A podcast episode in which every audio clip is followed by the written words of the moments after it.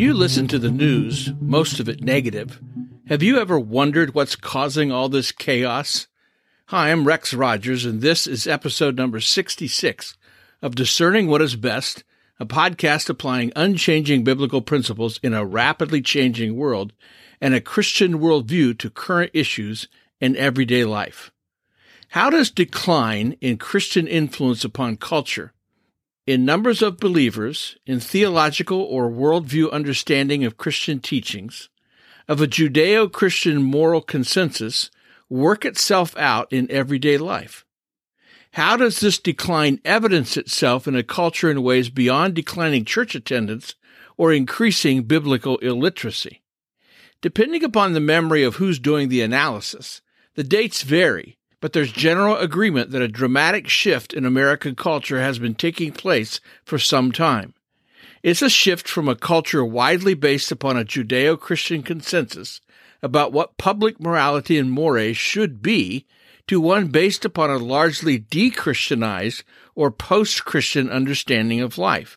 How does this shift manifest itself? If an increasing number of Americans do not believe in the sovereign God of the Bible and his moral will expressed in the word of truth. I did not say do not believe in God, just they do not believe in God as he reveals himself in his word. If an increasing number do not embrace a creator God, do not understand responsibility and accountability, and believe they create their own truth, these values will most assuredly result in different choices and a different way of life than what used to be considered good, optimistic and uplifting, right and righteous, humble and productive. Today we are experiencing increases in every form of human problem, especially emotional.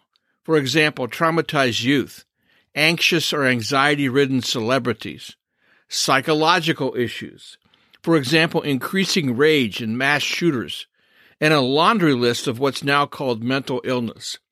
These developments are not happening because 21st century residents are less intelligent or less educated than their forebears. These developments are occurring because human beings have rejected or are rejecting patterns of life God said would allow the human race to flourish. Ignoring God and moral absolutes results not just in an increase of the nuns, that is to say, the people who check surveys saying they have no religious affiliation, but an increase in every form of social pathology. What we are witnessing in America in recent years is not just a blip, some political anomaly, but the consequence of ongoing value choices in which, as a culture, we embrace death instead of life, despair rather than hope, selfish aggrandizement in place of selflessness. This shift toward a non-Christian worldview also helps explain rapid increases in these categories of behavior. Gambling viewed as a harmless entertainment. Pornography, like prostitution, now considered a victimless crime. Debt accepted as almost an entitlement, because in contemporary outlook, debt does not matter. Promotion of self-actualization as the highest good in life. Only what pleases me matters, an idea carried with grave effect into familial, marital, and sexual relationships. The idea that mental illness, often vaguely defined, and not human choices, and certainly not sin, is the source of human problems. The Hollywood idea that marriage is socially unnecessary. Maybe even the wholesale embrace of the idea that climate change is the greatest existential threat to human existence. The sad Sodom and Gomorrah confusion now vested in attitudes toward human sexuality, so-called sexual orientation, and abortion on demand. Woke philosophy, or should I say nonsense, that in a very short time has infected virtually every part of the American culture. The constant renewal of racism, wherein everything is reduced to discrimination, hate, prejudice, and victimhood. All these viewpoints are rooted in non-Christian assumptions about God, humanity, life, and culture. The more we pursue our newfound irrational and unbiblical values, the less free, less humane, and less prosperous our culture becomes.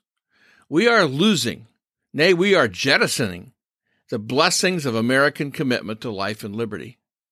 Where once Emma Lazarus's poem at the base of the Statue of Liberty was a beacon of hope to the world. Give me your tired, your poor, your huddled masses yearning to breathe free, the wretched refuse of your teeming shore. Send these, the homeless, tempest-tossed, to me. I lift my lamp beside the golden door. Now for many, it sounds like a false promise.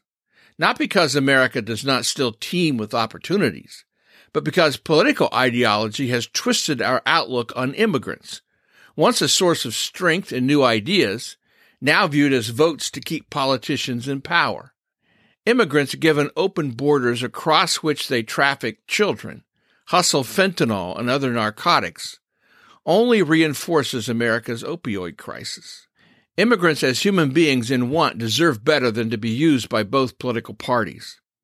They deserve to be invited to participate in a legal process of naturalization, vetted such that the criminals among them are held out, and assisted so they can find a place to put down roots where they can pursue the American dream. Add to this the sexualization of children that is now so widespread and growing, so heinous, that even listing what is occurring can make you sick. How can a culture allow this?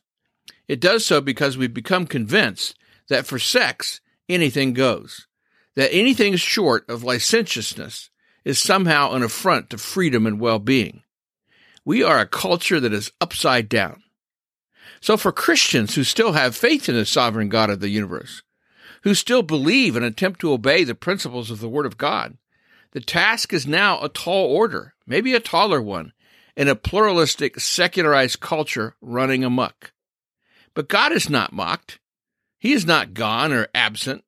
He has not forgotten us. Our assignment is not simply to believe the truth, but to live it. This is our moment to shine Christ's light in a dark world. It is our moment to share the ultimate tipping point, the good news that faith in Christ can transform anyone into a new creation. That's a message of hope for addicts, convicts, the sexually confused, those trapped in unforgiveness or followers of false religion, ideas, or isms that offer no way out. Becoming a new creation in Christ is there for all, from the thief on the cross to the drug-controlled psychotic killer in the world's worst prison. If they're still breathing, there is no one beyond the reach of the Holy Spirit of God. And Christians know this. We have the message of reconciliation. What a mission. What a great commission. All in all, it's a great time to be alive. Well, we'll see you again soon. This podcast is about discerning what is best.